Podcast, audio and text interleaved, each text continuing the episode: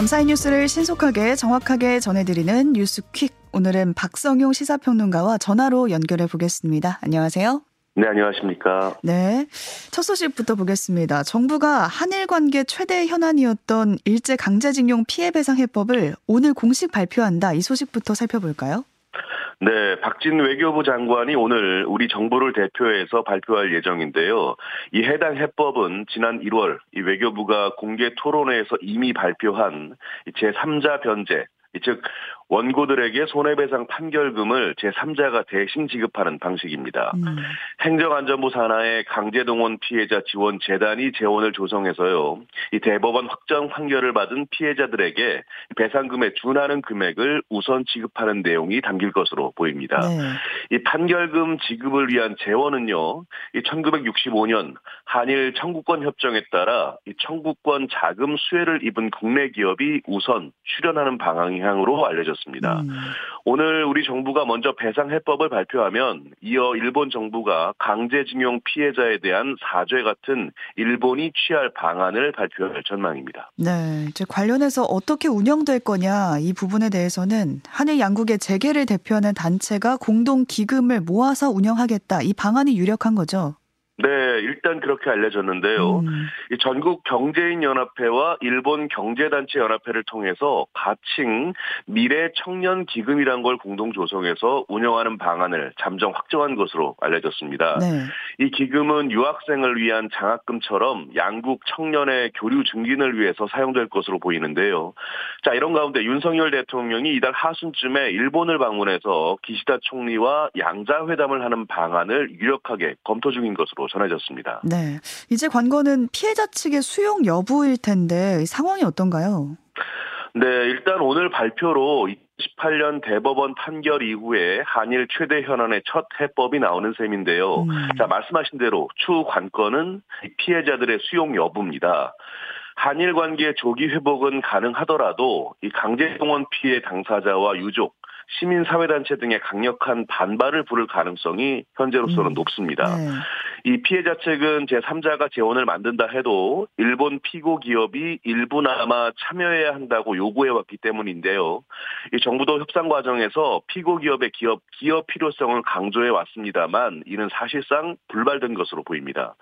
물론 향후에라도 일본 기업이 재단에 기부할 가능성을 열려 있는 것으로 보이는데요. 음. 하지만 이 경우에는 일본 기업들의 기여를 설득하기 위해서 정부가 추가 외교력을 투입해야 할 수도 있겠습니다. 네. 피해자 지원단체 측은 정부 해법 발표 이후에 공식적으로 입장을 밝힐 예정인데요.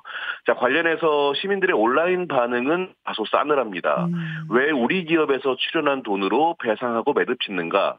한일 관계도 가해자 중심으로 바라보는 것 같다. 이런 의견들이 있었습니다. 네. 지금 여야의 반응도 좀 극명하게 엇갈리고 있습니다.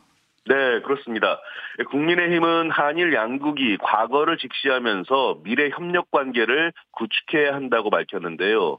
과거 일본의 잘못을 덮을 수는 없다면서도 어두운 과거에만 매몰돼선 앞으로 나가지 못한다면서 이 동이익에 부합하는 합리적인 해결 방안을 통해 이 미래를 비추는 환한 등불을 함께 세워야 한다고 강조했습니다. 이 반면 민주당은 이 피해자들에게 다시 한번 상처를 주고 국민의 분노만 키울 잘못된 합의는 역사적인 오점으로 기록될 것이라면서 정부는 강제징용 피해자에게 굴욕적인 합의를 강요하려면 차라리 발표하지 말라고 비판했습니다. 음. 그러면서 정부는 일본 기업 참여 없는 제3자 변제안을 지금이라도 철회하고 제대로 된 협상에 나서야 한다고 촉구했습니다. 네, 오늘 발표된 후에도 여파가 계속될 것 같습니다. 새 지도부를 뽑는 국민의힘 전당대회 모바일 투표가 지난 주말 이틀 동안 진행이 됐잖아요. 예. 지금 45% 넘는 투표율 보였다. 이렇게 나왔는데 되게 높은 투표율이네요. 예, 그렇습니다. 음. 자, 투표율은 47.51%로 역대 최고 수준을 경신했고요. 어, 네. 선거인단 83만 7천여 명 가운데 38만 7천여 명이 투표에 참여했습니다. 오늘과 내일은 ARS 투표가 진행되고요. 모바일 투표 결과와 합쳐진 결과가 오는 8일 경기 고양시 킨텍스에서 발표가 됩니다. 이 전당대회를 앞두고 후보들은 높은 투표율을 저마다 유리하게 해석해서 이 지지층 결집을 시도하면서 마지막 세몰이에도 집중하는 모습인데요. 음. 이 김기현 후보는 높은 투표율이 이 자신에 대한 네거티브에 대해 분노한 당원들의 당심이 폭발한 결과이자 이 당내 안정된 리더십에 대한 지지라고 말했습니다. 이 반면 안철수 후보는 당원들의 분노가 드러났다고 해석하면서 대통령실 단체 카카오톡 의혹을 거듭 제기하면서 공세에 나섰고요. 또 천하람 후보도 개혁의 열망이 반영된 투표라고 해석했고요. 황교안 후보는 부동산 특혜 의혹과 안보관을 지적했습니다. 네, 이제 얼마 안 남았습니다. 8일에 과반 득표자가 없으면 결선 투표로 넘어가는데 이번 주 수요 일이 좀 분수령이 될 걸로 보이고요. 다음 소식으로 넘어가 보겠습니다. 지난 주말에 전국 곳곳에서 산불이 잇따랐어요. 네, 그렇습니다. 어제 낮 12시 10분쯤 경북 경산의 한 야산에서 불이 나서 이 산림 3만여 제곱미터가 탔고요. 앞서 오전 9시 반쯤에는 전남 무안군에서 불이 나 1시간여 만에 큰 불길이 잡혔습니다. 이 산림 당국은 쓰레기를 태우다 불씨가 튀어 산불이 난 것으로 보고 있는데요.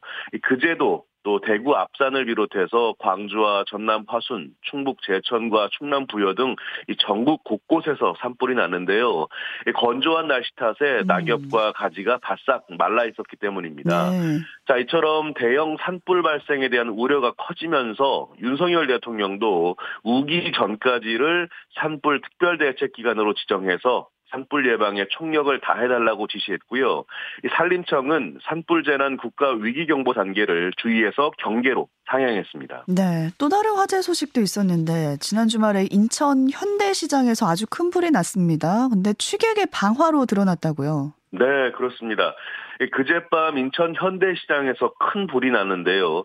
인명 피해는 발생하지 않았지만 시장 점포 200여 곳 가운데 55곳이 잿더미로 변했습니다. 음. 가운데 상가를 제외하고 동부시장과 알뜰시장 등에서 불이 났는데요. 경찰은 시장 내 동떨어진 지점에서 각각 불이 난 사실을 확인한 뒤에 방화 가능성에 무게를 두고 수사해 왔습니다.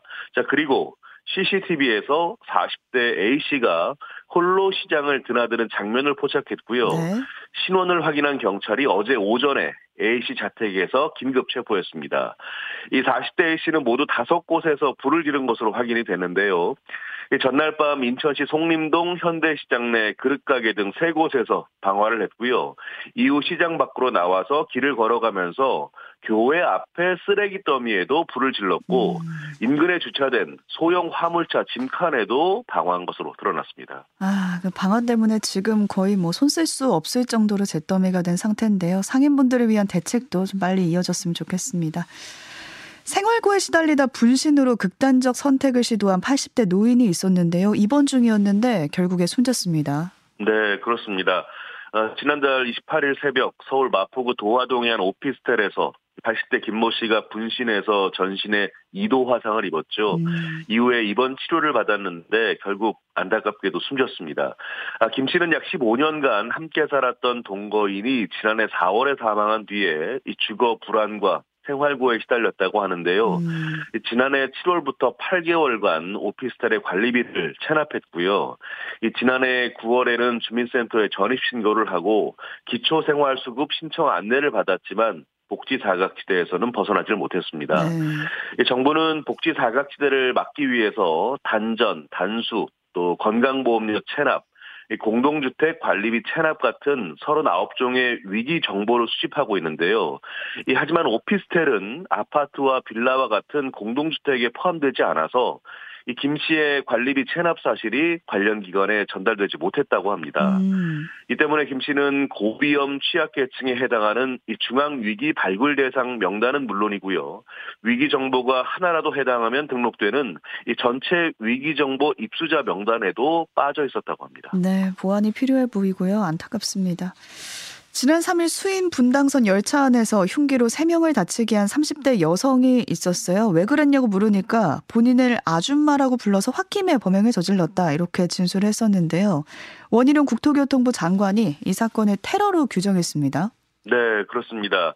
자, 앞서 A씨는 지난 3일 오후에 경기도 용인시 수지구 수인 분당선 축전역 부근을 달리던 열차 안에서 흉기를 휘둘러서 모두 3명을 다치게 한 혐의를 받고 있는데요.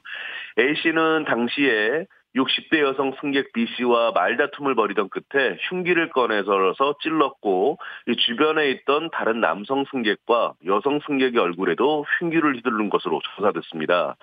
이 피해자 3명은 모두 생명에는 지장이 없는 상태인데요. 아. 자, 말씀하신 대로 A 씨는 경찰 조사에서 60대 여성이 아줌마 휴대전화 소리 좀 줄여주세요. 라고 말한데 화가 나서 범행을 저질렀다고 밝혔습니다.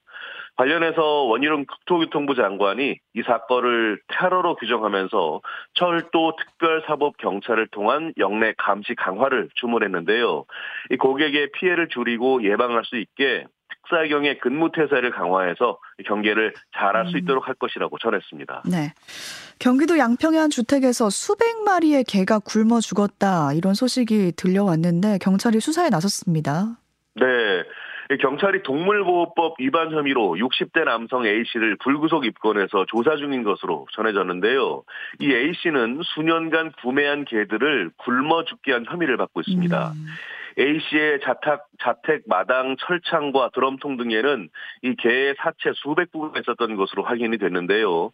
이 사체들은 뼈가 다 드러난 백골 상태로 겹겹이 쌓여 있었다고 합니다. 도저히 모자이크 처리된 사진도 못 보겠더라고요. 예, 그렇습니다. 네. 매우 끔찍한 음. 형상인데요.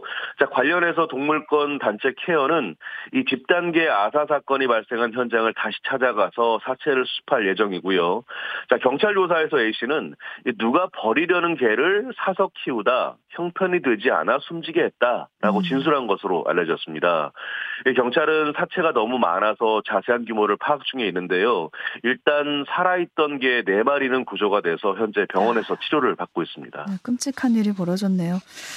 주택가에 주차된 벤츠 차량을 쇠망치로 여러 차례 내리쳐서 파손한 50대 남성이 있었는데 경찰에 붙잡혔습니다.